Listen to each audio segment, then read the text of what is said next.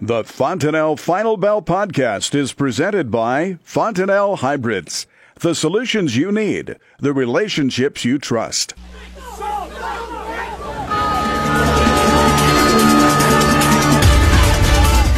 Good afternoon. Welcome to the Fontanelle Final Bell here on the Rural Radio Network. I'm Susan Littlefield. Don Roose joins us with U.S. commodities. And I tell you, Don, I wish we had a positive outlook in the trade today. Obviously, if you look at the, the grain numbers and how everything settled, not a pretty picture. And I, you made a statement about the dramatic kick to the downside. And I think that's the kick is probably the best analysis that you can hear for today's trade. Yeah, Susan, it's great to be with you, first of all. But, you know, I think really today was just a risk off type of trade, no doubt about it. You know, non threatening weather in the grains, uh, you know, is the dominant issue, then followed uh, quickly by uh, the uh, uncertainty with the trade that we have, particularly, you know, the, the talks out of the G7, you know, kind of tick uh, things off here. Um, overnight, and then uh, you know uncertain with the uh, other uh, trade that's going to take place here around the world, North Korea, China, uh, and such. So I think it was a risk-off trade. You got the uh, funds that are uh, caught long the grain market, caught long the uh, the meat market, and I think it's uh, you know it's buyer beware here until we figure out where we're at from a trade and a weather standpoint. Well, you talk about that weather, and over the last week or so, we've had a wide variety of rain coverage. And we talked hail damage in some areas of, you know, northeast Nebraska and Iowa. This afternoon, we get a crop progress report. Do we expect any changes to those numbers? Well, first of all, you know, the crop rating, Susan, we're basically sitting at the uh, all-time highs on uh, corn uh, and uh, soybeans at the all-time high last uh, week. So, uh, and well over a year ago, I mean, uh, last week we were 78% good to excellent on corn. Year ago we were 67%. Same thing on soybeans. 75% uh, last week, good to excellent, 66% a year ago on soybeans. And, you know, from week to week, we didn't change a lot. I think you have to say the crop rating probably uh, stay about unchanged. Uh, the weather was, uh, we received some rain. The heat wasn't uh, overly threatening. So I think that really was uh, it. And of course, it's early in the growing season here yet, but we are marching to a crop season, and uh, the seasonalities have kind of flipped on us. Where uh, seasonally, this is the time of year that if you haven't had corn sold, that we uh, seasonally go down from uh, June 11th all the way to uh, August 12th. So that happens 80% of the time. So you definitely need some cards to come up that are positive that can turn this thing around. But we did go home uh, on Monday night and uh, deeply oversold marketing corn. Uh, nine cents off a contract lows in new crop corn, and so we're we may be overdoing it a bit to the downside as the producer's not selling here very aggressively. In fact, actually, hands are in his pocket.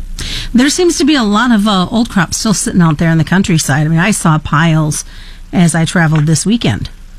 Yeah, that's it. You know, and I think some of those are mass, Susan, because I think the producer, you know, has done a pretty good job selling corn and soybeans. There's catch-up sales, uh, I think, to be made here, but our our domestic usage uh, so strong from an ethanol standpoint, and I think a lot of that is uh, covering some usage going forward into the summer months and uh, not wanting to buy stuff from the producer, feel that they can pull on their own stocks. I think that's some of it, but you know, there's no doubt that there's uh, catch-up sales to be made here on old and new crop by the producer, and you know, there does seem like the the end user is well stocked because the sales have been pretty aggressive on the run up. So uh, that creates, I think, also a void of selling here.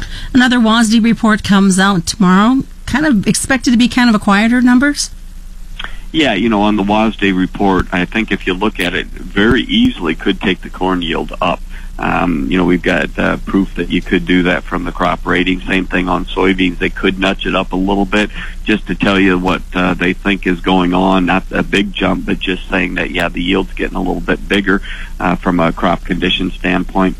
The other issue I think that, uh, you know, kind of looking at is it's possible that the export pace goes up on corn. It probably should. Uh, we had a, a drought in Argentina. The second crop in Brazil, corn, uh, was sh- is short here. Uh, we know issues, uh, you know, in the Black Sea area. So uh, corn exports could go up 30 to 50 million. Also, uh, the crush looks like it's understated. The crush on soybeans, that is, uh, that could go up 20 to 30 million bushels. So th- those would be probably uh, the demand highlights improving a little bit. uh, but then also the yield could go up. So uh, it's it's hard to get those uh, a bull story going here, but it's going to have to come back to weather. We're about two and a half weeks away from the quarterly stocks and acreage report from the USDA. You said that could be interesting when it comes to numbers as to what we're seeing acreage wise. Yeah, I think when you look at it, uh, for the most part, we did have some issues in some areas, northeast Iowa and you know into the Minnesota, you know, in that section up there, Wisconsin, but uh, too wet. But I think what it really meant is the price was going up during that whole time frame, if you remember. And I think what it really said is that the producer wanted to get whatever acres were possible planted. And I think that's what happened. It would not be surprised if the corn acres would go up a, a million and the soybeans go up a half million. So that's another issue that is possible. And uh, I think double crop beans probably are, are the issue on why the bean acres go up. In corn, I think it's just that with the uh, early planting, that the, some of those acres uh, just went to corn and got planted. And like you said, this is just going to continue to be a, a weather dominated market this growing season. Yeah, it is. And, you know, usually this time of year, it is all about weather.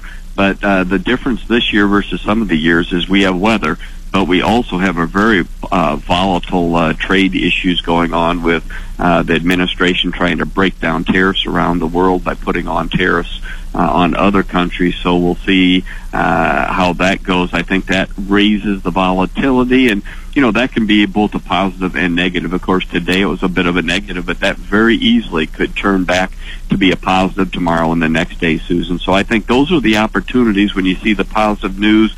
If the weather is uh, non-threatening, those are probably opportunities to get caught up on uh, sales if you want to, and then hunker down for the uh, harvest break. Well, you can guarantee producers are going to be keeping a close eye on what's happening on Twitter with this G7 underway.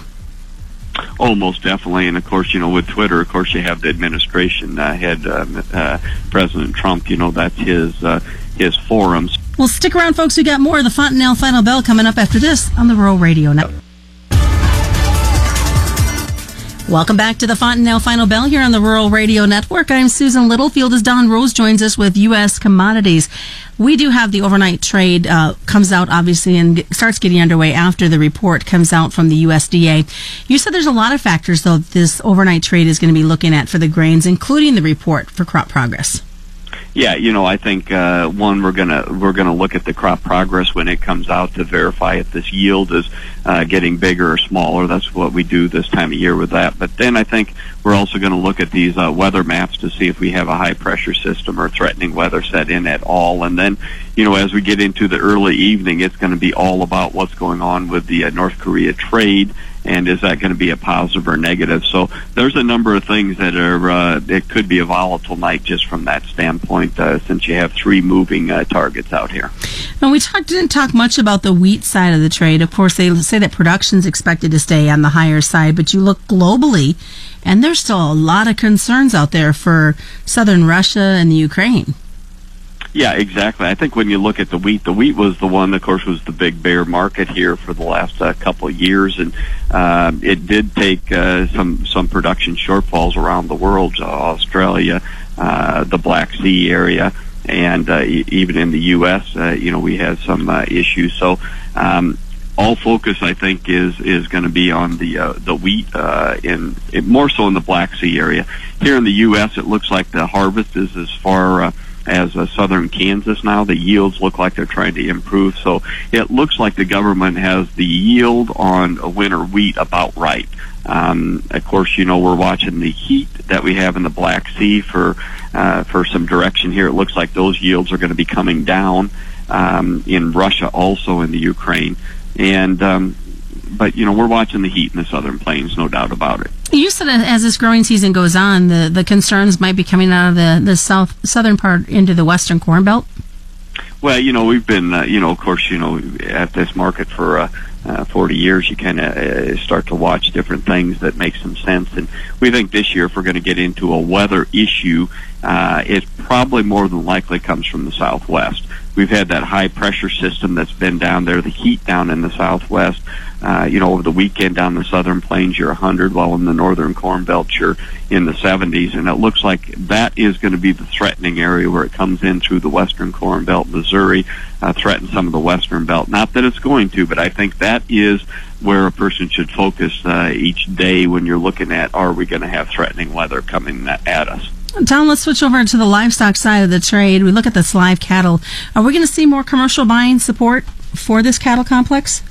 Well, you know, certainly the uh, the market is voting that we're going to come under some uh, pressure. Uh, that these big supplies are going to swamp the market and it's going to push us into some uh, low levels during the summer. Now that's possible uh, because we certainly have the big numbers. What's happened here short term, and I think that's why we got kicked today, is that the demand, the domestic demand, has been very strong. The export market has been very strong, and it's surprised the trade on the cash side uh, Packers making uh, you know three hundred dollars a head. He's willing to pay up to secure some of those uh, animals, leapfrog, if you will, uh, before the the uh, uh, competitive uh, Packers uh, buy the cattle.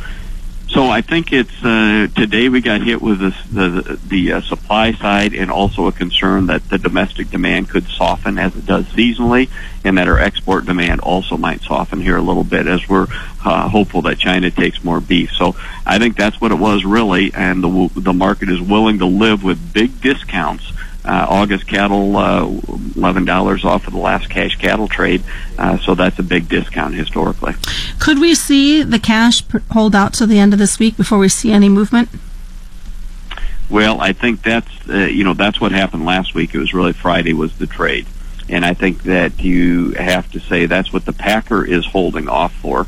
He doesn't want to pay up for cattle unless he has to. So it's more from the packer side I think the feedlots are going to really want 115, 116 uh, this week. You know, so steady to a dollar higher. We'll see if the Packer is willing to pay up. I think he probably will, but a lot of it's going to be dependent what happens, uh, you know, with the board and with some of these other trade issues. Don, what's the picture going to look like for the pork producer? Well, we're the same. Uh, we've been the same on the pork. Uh, is that we think that you have to stay uh, supply bearish on rallies, and by that I mean I think that when you have the the tonnage coming at us that we have, and are uh, that you really have to make sure that you do some risk management. Let's just look at it. In the second quarter, our supplies look like we're going to be up two and a half percent. The third quarter, they bounce up to four point eight percent over a year ago, so you're going to be coming at those pretty quick. Fourth quarter, you know, five point seven percent over a year ago. So even into the first quarter next year, three and a half percent over a year ago. So you've got big supplies coming at us. The government is telling us that our uh, demand is going to compensate for that but let's wait and see. I mean, that's a fragile situation. We know the supply side and the demand is uh, sometimes to get that kind of demand, you need a lower price. Our bet is that it gets pretty ugly in the fourth quarter and the first quarter, first half of next year.